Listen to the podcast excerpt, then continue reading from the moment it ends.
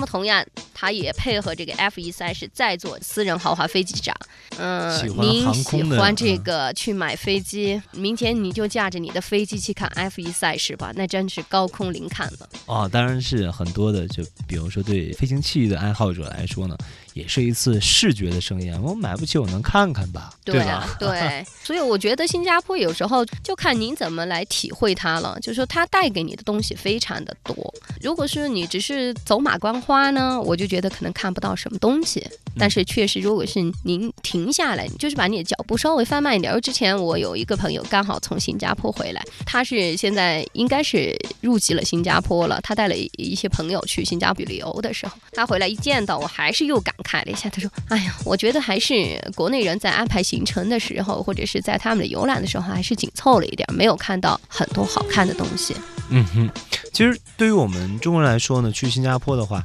之前您也有讲过，去新加坡呢，你是可以获得一个在它最长是三十天的一个入境的签证的许可。对，那这三十天去安排您的六百 平方公里上的一个海岛的玩转体验的话，哈，我觉得真的是绰绰有余了。甚至是把新加坡的每一寸土地你都可以能走过来。对对对，你一定会有非常非常不一样的感觉。新加坡呢，说实话哈，我感觉它真的是一个消费相对来说比较高的地方。其实这个方面呢，应该说，如果以我们的收入，就是在我们这边的一个平均的收入来说，去到新加坡旅游，确实是一个消费方面会稍微略微高，给人的感觉是略微高了一点。其实新加坡最大的消费，如果你去旅游，以我的感觉，它最大的消费是在酒店的方面。酒店的方面呢，平均的三四星的酒店，我去看过，好像跟我们国内的可能就是两星多一点儿，差不多的酒店。